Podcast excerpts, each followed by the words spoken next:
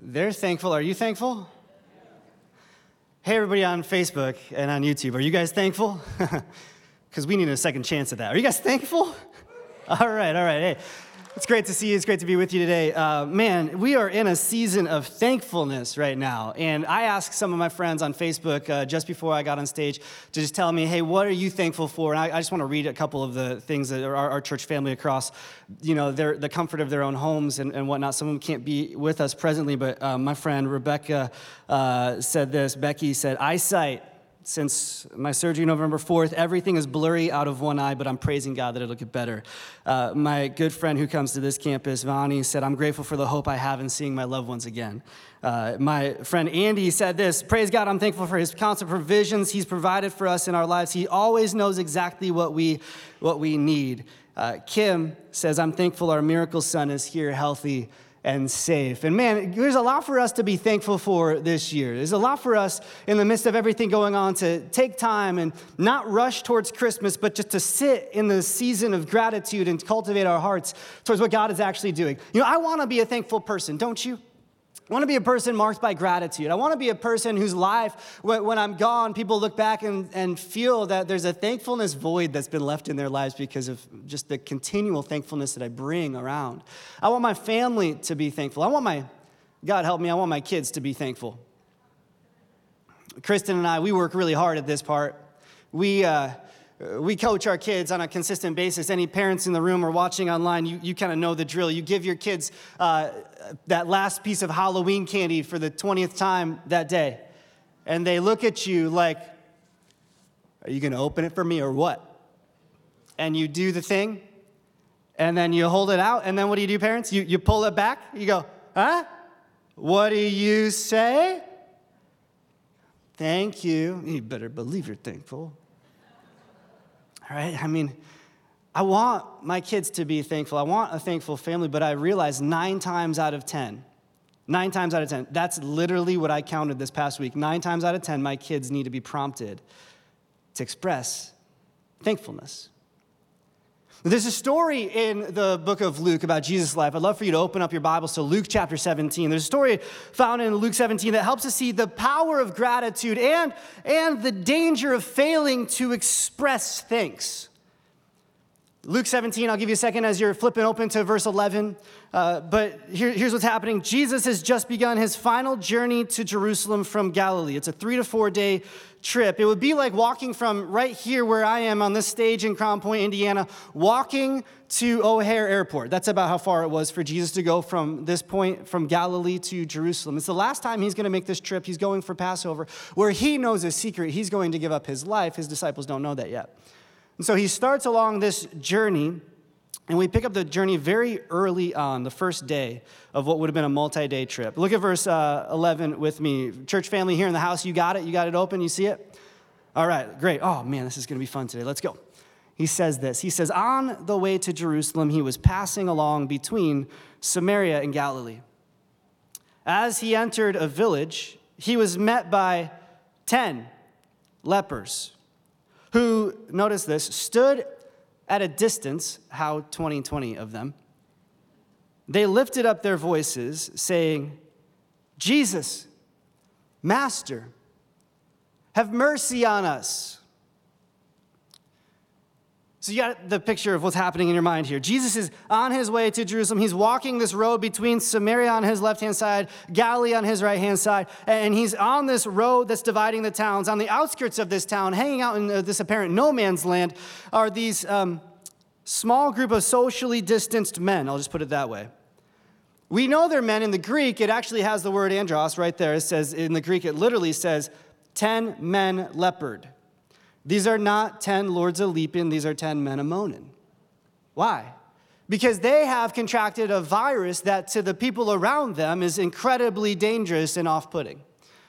This was a disease that the people of this day were incredibly worried about, so much so that they would um, go to great lengths to make sure that this disease wouldn't spread. Why? Well, because leprosy, this, this term of just kind of blanket term for a skin disease in this day, it, it, was thought to be highly contagious, so dangerous, their culture deemed it a severe risk to the well being of society at large. There, they had um, rules in place to stop the spread. These rules came from God Himself, and they were enforced by the leaders of this culture. They were called the Levites and the priests. And I'm not going to read these rules, but here's a summary from the CDC, I mean the LDC, the Levitical Disease Control found in Leviticus chapters 13 and 14. And there's two chapters on this. I'm not going to bore you. I just summarized it in one basic statement. You can pretend I'm a governor of this city, just giving you the rules for how to handle leprosy. It says this it says, infected persons are to be put into isolation for seven days, followed by an additional seven days if the condition seems to be clearing up. After 14 days from the onset of symptoms and no new signs of the disease, the person is considered clean. However, if the person remains symptomatic, the person is considered unclean until the infection resolves itself, and thus they could remain unclean indefinitely. Okay, that was the Bible I just kind of read to you, not something out of today's CDC guidance.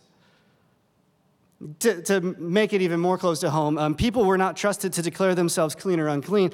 It, Leviticus 13 tells us that it was the role of the priest who acted as a sort of you know, testing center to see if you had the disease. If the priest declared you positive for leprosy, you would be sent into isolation outside the camp. I guess we would call that a quarantine. They would wear torn clothes, disheveled hair, and face coverings. I'm not making this stuff up. That last one is actually Leviticus 13, verses 45 and 46. Moreover, and worse, the infected person would have to cry out, unclean, unclean. For, for many who had serious cases, leprosy was an economic death sentence. You were removed from your family, you were removed from your property, you were removed from your place of employment, where you were then put into a place of wilderness where you could not infect anyone else. Healing was certainly rare. It must have been possible, though, because Leviticus has an entire chapter devoted to what happens when a priest declares someone to be clean again. They would go to the priest, examine themselves, and the priest would then sh- offer up a sacrifice upon the altars, typically two birds that would be sacrificed for the sins that caused this uncleanness.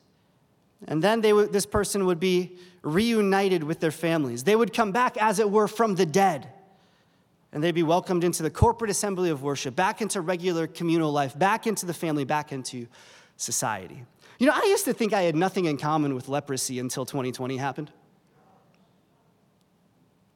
This is the situation. This group of men who are on the outskirts of town, they're up against it. They, they need a miracle. They need some help because they've got a problem that society has pushed them away from them.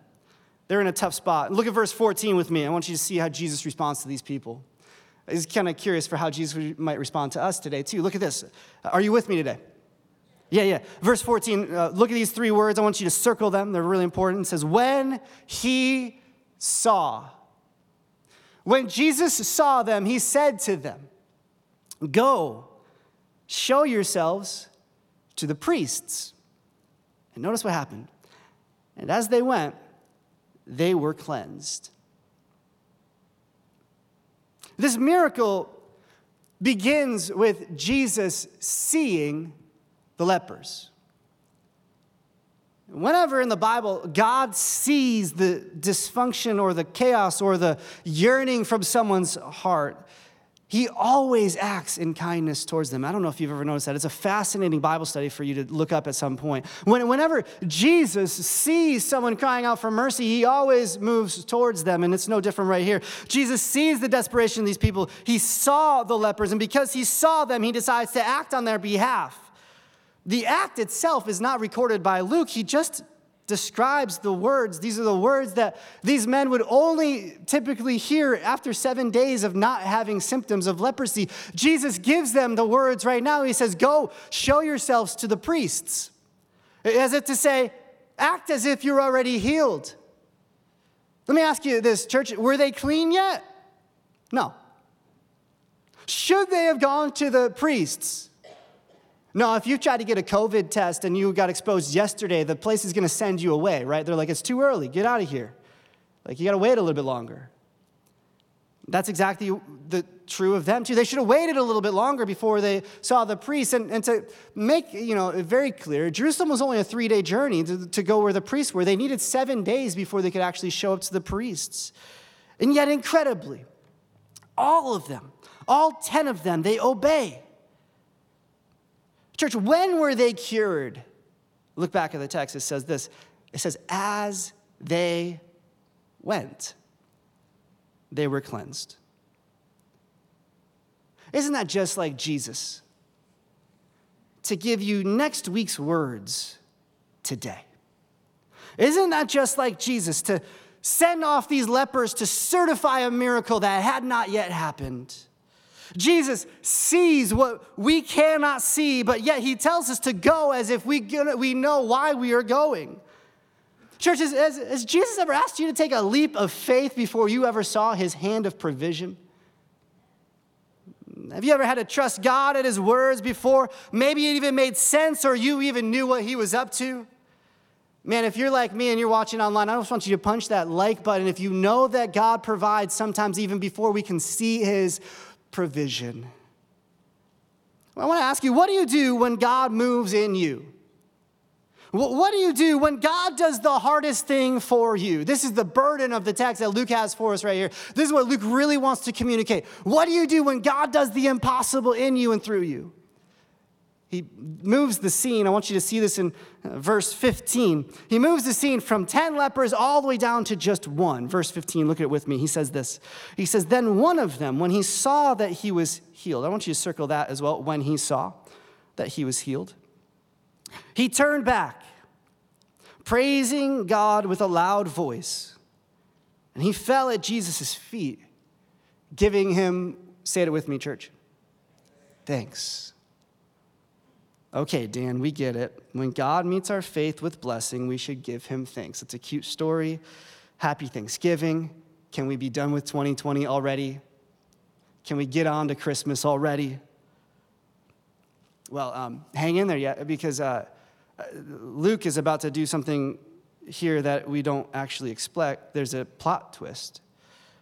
On the face of this, it might appear that this is just a story about how to give thanks when God does something great in you, but Luke is not done. He's actually saved the most important element of the story for last. I didn't read all of verse uh, 16 for you. Here's the last words of verse 16. It says this It says, Now, he was a Samaritan. This is kind of where you got to be like a Bible person. Like if you're new to the Bible and you don't know why that's a big deal, that's okay. Just think about like the Hatfields and McCoys. This group of people who really were oil and water, didn't really get together, didn't really do much for one another. If you and I were Luke's original audience, we were savvy to the differences between these two groups of people, we would be flabbergasted at this point of the story. Uh, he's a what? A Samaritan? I didn't see that coming. And all of a sudden, the, the effect of this would have us replaying this whole entire story in our minds to understand what just happened. We would start with the beginning. Once we heard those five words, and now he was a Samaritan, we would go back to the moment where Jesus meets a gang of 10 leprous men on the road, and one of them is not only an outcast who has a contagious disease, but he's a Samaritan outcast, someone from a totally unwelcomed country. He's in the group crying out for a miracle. He sees Jesus of Nazareth, the Jew, come along. The other nine, they act like teenage girls in the 90s when they see Jonathan Taylor Thomas. They're like, that's Jesus. He can help us. And the Samaritan thinks to himself, well, he might help you, but he probably won't help me. And yet, Jesus says to the group, Go show yourselves to the priest. And this is where the racial division becomes even more awkward because not just were there two groups of people, but they had two different temples. To go show yourselves to the priest would have been the ultimate test. Well, which temple do you go to? Do you go to the Jewish temple, which was in Jerusalem, or do you go to the Samaritan temple, which was in Mount Gerizim? If you've read John chapter 4, I know our ladies and women of the word just did a deep dive onto this, and you understand the differences between the two of them. Completely different systems, and, and they used to fight against which one was right for God's people. The nine Jewish lepers take off for Jerusalem. It's a few days' journey. The Samaritan, probably feeling this is a fool's errand, he is now alone by himself. He starts down a different road. He starts going to Mount Gerizim. He looks at his legs. They're still as splotchy as they've ever been. He looks at his hands. They're still covered with sores. He tries to speak because one of the things leprosy would do, it would wreak havoc on your vocal cords. You'd lose your voice, the flaps would deteriorate, and it would be just as raspy as ever. And you'd think to himself, this isn't going to work. What am I doing? What a waste. Probably in a moment where he's feeling sorry for himself, he looks down at his feet and he notices something's different. They actually look normal. He looks at his legs and he realizes with every step that he takes, they're clearing up. And he looks at his hands, and wouldn't you believe it? It's like he was never diseased in the first place. And what do you do when you realize that you finally have skin that is worthy to go to the priest and be declared clean? You go like this. I'd make you stand up and try this in the comfort of your living room family. That'd be great. But uh, you, you, you freak out, is what you do. You go, oh my goodness, I can't believe this. And he, this is what the man does. He leaps, he, he resounds, he jumps, he, he, he, he realizes that this shouldn't have happened. Jesus didn't have to heal him, but Jesus did heal him. Jesus did see him. He didn't just see the Jews, but he saw him too. And this man can't help it. He runs back to Jesus. He has to say thanks. He has to worship. Everything else can wait. He must give Jesus his highest praise. To not say thank you would be sin for him. We see in verse 17 what this drives the man to do. He runs back and he falls at, the, at Jesus' feet in worship. Then um, Jesus answered. Look at verse 17. This man falls at his feet. This man enters the town after being outside of her who knows how long. He enters the town, he finds Jesus, he says to him, Thank you. Then Jesus answered, verse 17, We're not 10 cleansed. Jesus is looking around at the people who are with him who saw the miracle, and he's kind of doing that thing. He goes, Hey, didn't I heal 10 guys? This is not a like question of surprise, like Jesus is a crazy scientist with a bad flux capacitor who's trying to figure out what went wrong. Now, this is a question of indictment. He's looking around saying, I did 10 of these. Where are the other nine? Was no one found to return and give praise to God except for this foreigner? And then leaving the crowd, he looks at the man and he says to him, Rise, go your way. Your faith has made you well. I'm going to come back to those words in a moment, but here's a question, uh, an honest question. Where are the nine? Why was the only one who returned a foreigner? Why, at the end of this story, is it the Samaritan who is saved while the others are left to obscurity? Is it the racial difference that separates the Samaritan and sets him apart, or is it something else? I, I, hope by just asking these questions, I'm modeling for you some of the questions you should ask of the Bible in a helpful way, even if they make you feel a little bit uncomfortable. Here's what I think. Where are the nine? I think the nine are on their way to the temple still, having received their blessing and received their miracle. They're going to certify the miracle and get on with their lives. Why? Because religion expects something from the law.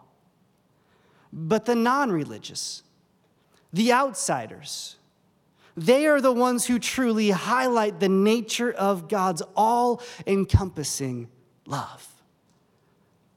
Really, the most important question we can ask ourselves in this text is what response did Jesus expect to get?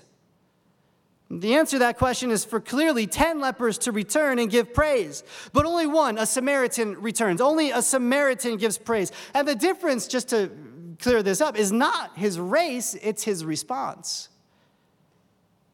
He was truly the only thankful person. The other nine out of 10 were unthankful.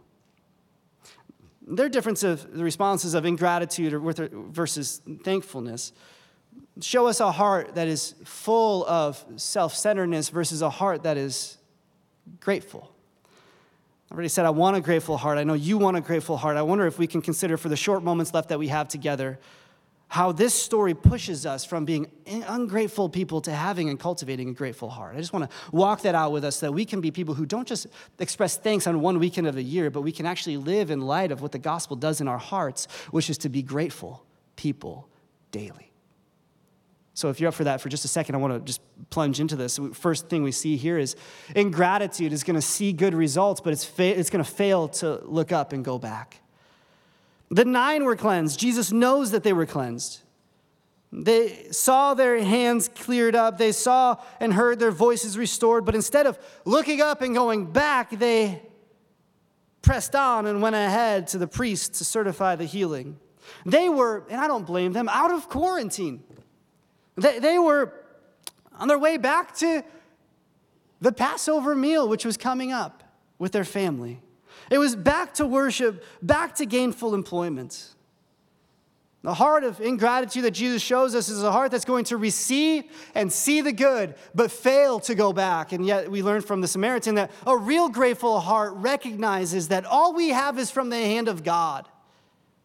Why was this Samaritan moved to give praise to God and go back and fall at Jesus' feet? Why?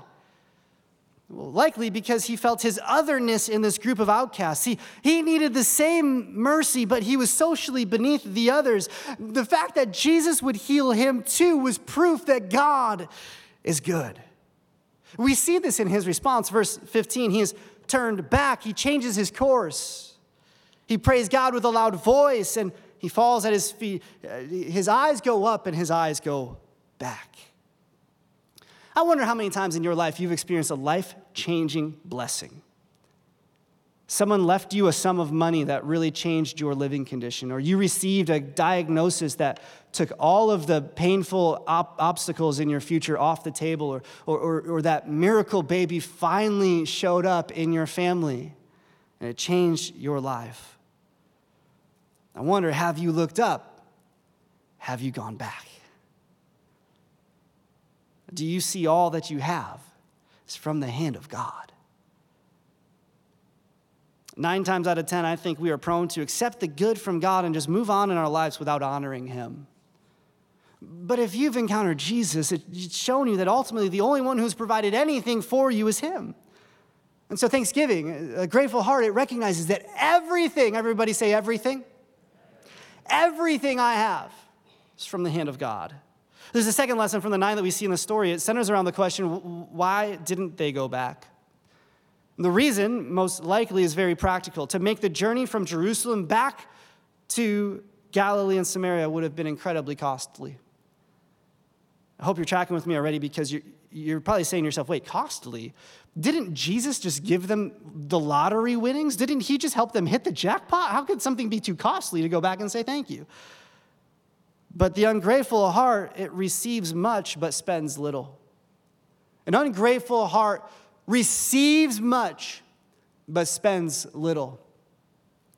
This is why ungratefulness and greed go hand in hand. One of the movies that I love to watch with my kids while we decorate the Christmas tree is the Christmas Carol, the Muppet version, which is the real version. There's always this poignancy between how just absolutely miserable Scrooge is in comparison to everybody else. But, but greed and ingratitude go hand in hand. What was it that these men received from Jesus, these 10 lepers? Well, of course, they received their health. This is a year where we don't take that for granted, do we? This group of men also received back their friends, their families, their wives, their jobs, their abilities to provide. In a sense, they got what we all want, which is a return to normal. Is that not a huge gift? Is it too much of an ask to go back and say thank you? Well, it would take more time, and I'm really in a hurry to go see my wife. So, listen, you can cut me some slack. I'm gonna go to the priest and go get home real fast. Well, it would take more money, and you see, I've already been hit by the economic depression, having been you know, sitting out in no man's land for the last however many weeks it's been, waiting to be cured. And so I'm going to go get back to work because my family needs it. No, no. The Samaritan shows us a better way. Because while ingratitude receives much and spends little, a grateful heart finds joy in expending the cost. Think about what happened to the Samaritan. Though he was a Samaritan, it cost him just as much to turn around and worship Jesus. We know this because instead of making it to the priest where he was going to have the miracle certified, he doesn't make it to the priest. He turns around mid journey and rushes back to where Jesus is, costing himself precious days and whatever money it would have taken for him to provide for his family. He gives up, even though he still has to go back and see the priests. It's so worth it for him. He finds joy in expending the cost. We get the impression from Luke that he dances his way back to Jesus. He runs at his feet, he throws himself down. And though it set his journey to communal restoration back a few days, he's worth getting his life back. And Jesus is worthy of his praise. I, I got to tell this story. My friend Eric is watching online. Hey, Eric, how are you? Uh, this past week, I had a chance to see this type of heart play itself out at the HP campus. Um, there's a man, hi, Eric, who had um, a heart attack out of state a couple weeks ago. Was in his car on a trip and far from home and had an episode. Were it not for the kindness of a complete stranger who saw him and gave him CPR, I would not be sharing his story with you today. Spent a few weeks in the hospital out of state very difficult. The first priority of his week last week was to attend church on Sunday against the advice of all of our staff and our medical professionals. Could barely walk from his car to his chair. We checked in with him twice between those two checkpoints. HP's not big, it's like 20 steps. So exhausted, still healing, and yet looked at me and begged me and said, Pastor, don't send me home. I've got to be in God's house. I come too far to come home now. He's put me through so much and brought me through that I gotta be in his house to give him praise today. And that is a grateful heart that finds joy in expending the energy and the cost to tell God how grateful he is. So, friends, are you hoarding your healing? Are you hoarding your miracle? Or are you using the gift that God has given you to give Him back and glorify His name? What has God done in your life that He wants you to turn around and give back to Him in praise? Wonder what that is. Ultimately, our failure to expend the cost shows us this heart. That ingratitude is, here's the third thing it's, it's quick to pray, but slow to praise. Quick to pray, but slow to praise.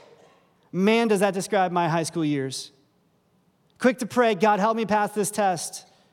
And then when I pass, slow to say, thank you, God, for helping me pass that test. Just going like, man, that teacher wasn't that bad after all. An ungrateful heart will ask God for everything, but thank Him for nothing. Here's a quick diagnostic for us to know if we have a thankful heart or not. How many times have you cried out for God to help you and He's come through, and then you've just gone on with your life? There were nine who were all in one chorus crying out to one another, saying, Jesus, have mercy on us. I need help. And the Lord came through. But they didn't acknowledge him. Ungrateful hearts fail to acknowledge God. This was the problem you remember in Romans chapter 1, if you remember that far back. Romans 121, for although they knew God, they did not honor him as God or give, what's that word?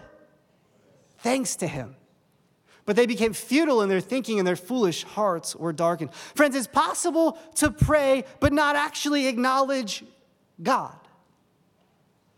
And yet the Samaritan does the one thing the nine doesn't. He returns and he worships. He expends the cost. He recognizes the work of God in Christ, which shows us that a grateful heart asks God for mercy, but also declares, You are worthy. The Samaritan saw his prayer answered and he responded in praise. One of the songs that I sing to my kids at bedtime, especially these days in Thanksgiving season, is, is that old, old, old hymn. It's 400 years old. It's from Germany. It's, it's the song, Now Thank We All Our God. My kids have an obsession with old German hymns. They're weird, pastors' kids. It was written, I want to tell you just a little bit about it. It was written in, uh, 1636 by a Lutheran pastor, Martin Rinkart, whose life was crumbling all around him. It was the middle of the 30 Years' War.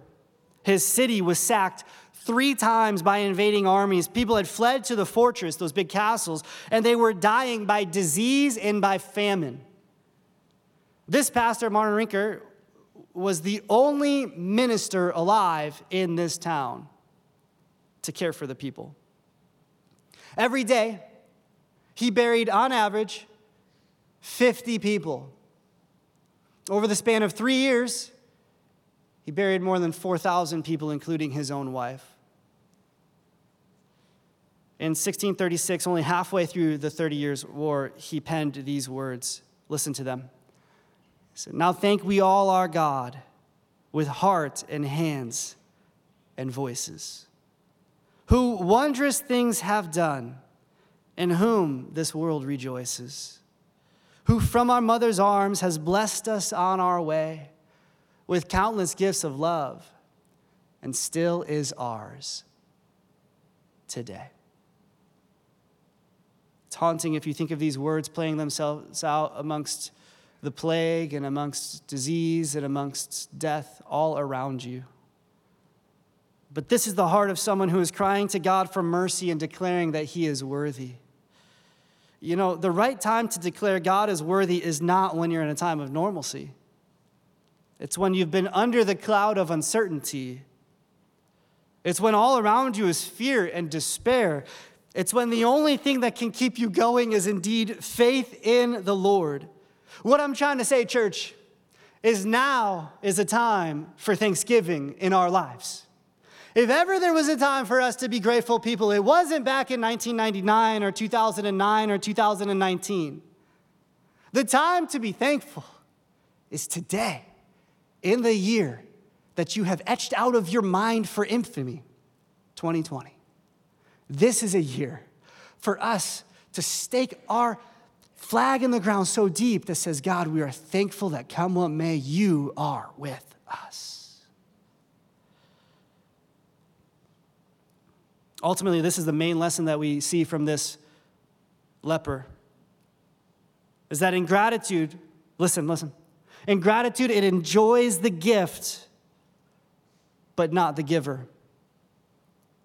What's the problem with the nine? Not that they didn't enjoy the gift. I'm sure they enjoyed their health and their return to their family, but the problem is that they, they did not acknowledge the giver. And enjoying a gift without acknowledging the giver is ingratitude. Men, when you got down on one knee and you proposed and your wife said yes, she didn't say, Look at that ring. That ring is amazing. I love this ring. I don't care for you, but I want the ring. If she doesn't care for you, she doesn't care for the ring. Gratitude doesn't take the thing and say no thank you to the giver. The problem with the sons in Luke 15 is that they want the things of the Father. You remember the story of the prodigal son. They wanted the things of the Father, but they didn't want the Father himself. There was a younger prodigal son who wanted the, the father's passport. He wanted the father's money. He wanted the father's life so that he could spend it however he wanted. The older son wanted the father's prestige. He wanted the father's approval. He wanted the father's royalty but he didn't want the Father. It was only when one came in humility, in repentance, back to the home that he actually received the Father himself and he became grateful. He had gone from death to life. Here's the better way that the Samaritan shows us is, is not that we would enjoy the gift but not the giver, but rather a grateful heart likes the gift. It's not wrong to like the things of God, but loves the giver even more. I wish I had a church today. It was with me. Is that not what a grateful heart does? It says, Thank you, God, for your mercies. Thank you, God, for your grace. Thank you, God, for your kindness. Thank you, God, most of all, for you. For the fact that you have been my God, you have been my Father, you have been my healer, you are the one that I am thankful for. Why did the Samaritan turn around? Of all the ten, if he was the only one who had an out, Nobody expected him to come back. Why did he turn around? It was this, because of what he saw. He saw Luke explicitly put there, I had you circle it twice. Luke explicitly puts it there for us to think about it. He saw that he was healed. What he saw, his healing, was the result of what Jesus saw, which was his need. It caused Jesus to see him and do something in him. And what Jesus did to him caused him to look at himself and to look back at Jesus. And he saw Jesus differently because of what Jesus had done. There was something about this person who is a great healing physician, who is so great, he, he, he's, he's beyond compare. There was something about this new life that the Samaritan had that was connected to the giver of this new life. There was something wrong for him not to go back and worship him, even though his first thought of Jesus was that he probably wasn't going to help a foreigner like him. But he shows us in his new perspective of who Jesus is that he loves the giver of the gift more than he loves the gift itself. This is where my kids are actually a pretty good example of gratitude. Um, they get a gift that they like, and I love this about my kids. They'll immediately rush to whomever gave it to them and give them the biggest bear hug around their legs. Their tackling form is terrible, but their hug technique is good. Um, earlier this fall, Kristen and I got a puppy for our kids because everybody got a puppy this year. My daughter had been anticipating this day for a long time. She didn't know we were getting it. I kind of tricked her into thinking she wanted a puppy because I wanted a puppy. So for months, she was anticipating this day, and my other kids were kind of like, whatever, a puppy, who cares? But um, my daughter was like reading books about this certain type of puppy. And then one day, Kristen and I, we, it was time for us, we picked out a puppy we liked. We went and met the breeder. We got the puppy. We did the whole thing. And we, we brought the puppy back to our house, hid in the backyard, had the kids come around the front. And my daughter, she kind of like traipsed back there, like, oh, hey, cool, there's a puppy. My middle son, Miles, within 20 seconds, had his arms wrapped around his mom, tears down his face, crying, Thank you, mommy. Thank you, mommy. Thank you, mommy. Thank you, mommy. I have it on video, but lest I put him into a, a therapist office too early, I wasn't going to show thousands of my friends. See, my son, he loves the puppy, but he loves his mom even more. He wants her to know, I love you more than I love this puppy. This is the key to unlocking the story for us. Because here was a man who has been seen by Jesus and healed by Jesus. This is a man who obeyed the instructions of Jesus. He was cleansed by Jesus. And that's all well and good for him that he chooses in his joy to worship and give thanks to this great physician. And Jesus, here in verse 19, he, he says to him this amazing statement. He says to him, Rise, go your way. Your faith has made you well. Did you catch that? Jesus, actually, in this moment, he's acting as a priest. This man thought that he was going to go back and give thanks to the great physician. He unknowingly knows that he's going back to a priest, a greater priest than the priest that he was first going to. He finds Jesus, the great high priest. Instead of having his sins atoned for by a few birds for the cause of leprosy, no, instead, Jesus, the priest for his soul, pardons him with a greater miracle he gives him the gift of eternal life. Jesus said to him, Rise, go your way. And then, literally in the Greek, it says this Your faith has saved you. I don't have time to get into it. R. Kent Hughes makes a great case for why we should read this verse Your faith has saved you. Jesus is playing the part of the priest that doesn't offer just temporary cleanliness, he gives him something greater. He gives the Samaritan can you believe it? Salvation. Entrance into the kingdom of God that maybe he thought was only reserved for a certain type of person. If he ever wondered if he belonged, Jesus made no bones about it. It's the grateful who are welcomed into the kingdom of God. What is Jesus saying when he says, Rise and go your way, like go home? Your faith has saved you. What is he saying? Well, he's saying this. He's saying you could have had just the first miracle, which was fine in itself, temporary healing that one day you might have been at risk of contracting leprosy again. But because you in gratitude returned to me and you found me, the first miracle was nothing compared to what I'm about to do for you eternally. There is an eternal miracle that I will do, not just in saving your body, but by curing the incurable disease of your heart. Rise, go. The kingdom of God is for you. and I always got to read the book of Luke with an eye on Luke's original audience. You need to do this too. Luke chapter 1 tells us who that audience is.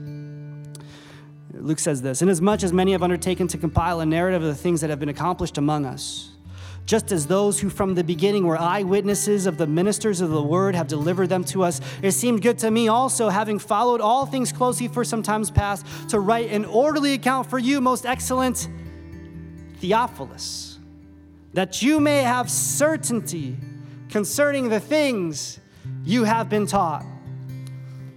Who was Theophilus?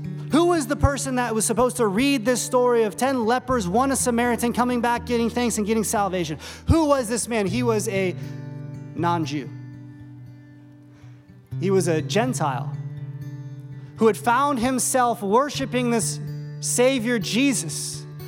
He looked up in the synagogue one day and realized that everybody around him was Jewish except for him and a couple other people. His one question was Is it okay for me to be here? He wanted to know is it okay that I can have certainty that Jesus is for me? And I think of Theophilus reading this account of Luke saying, Is it okay for me to be here? And, Luke writing down these little triggers for him to catch it. He says, Now Jesus had to pass along Samaria and Galilee. And then later he says, Now this man was a Samaritan. And Jesus himself highlights it. He says, well, did, did, the only person that came back, this foreigner. And then Jesus says, Rise, go your way. Your faith has healed you. And I can't help but think that just like Theophilus would have had this moment in his mind, that Jesus sees me too.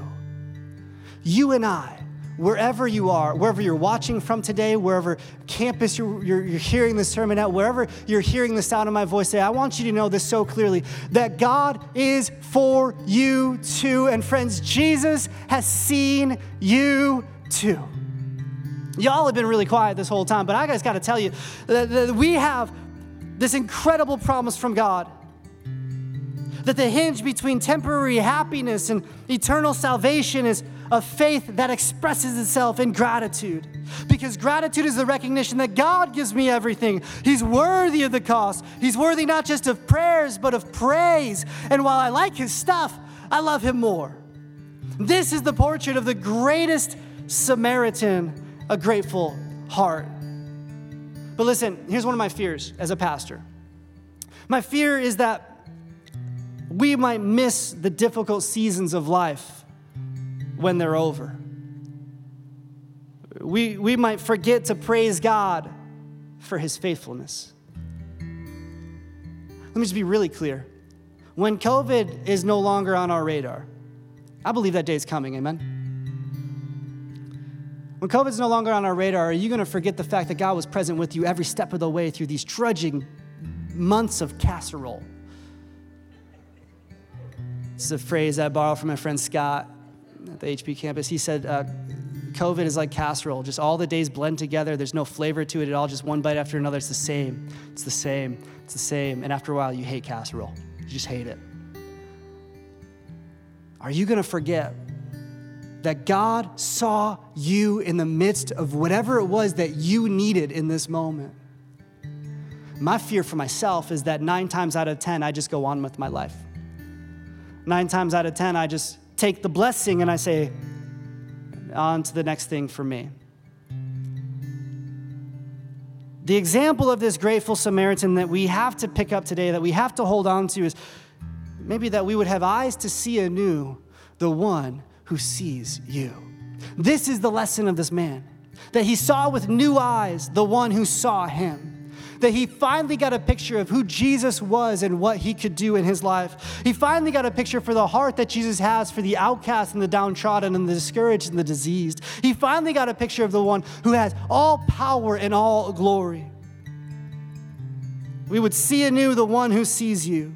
That's not good speech, but that's really good theology. God sees you, friends. He's sending you into miracles on the regular that you don't even know are about to hit you. He's working on your behalf to cause you to see Him in a new light. Don't you see? The first time that the Samaritan meets Jesus, he calls him Jesus, Master, but the next time he meets him, he calls him Healer. The third time he sees him, he says, You're my Savior. He could only see Jesus for who he is because Jesus saw him for who he could be. Now, I want to say it this way God sees us so that we could see him. God sees us in our needs so that we could see him in his abundance of power. God sees us at our worst so that we could see him at his best. God sees us in our isolation so that we could see him united together in the gathered assembly of people praising his name. I wonder what causes your voice to be lifted up to God today and for you to fall on your face at Jesus' feet in gratitude. I wonder, church, have you been healed? Have you been provided for?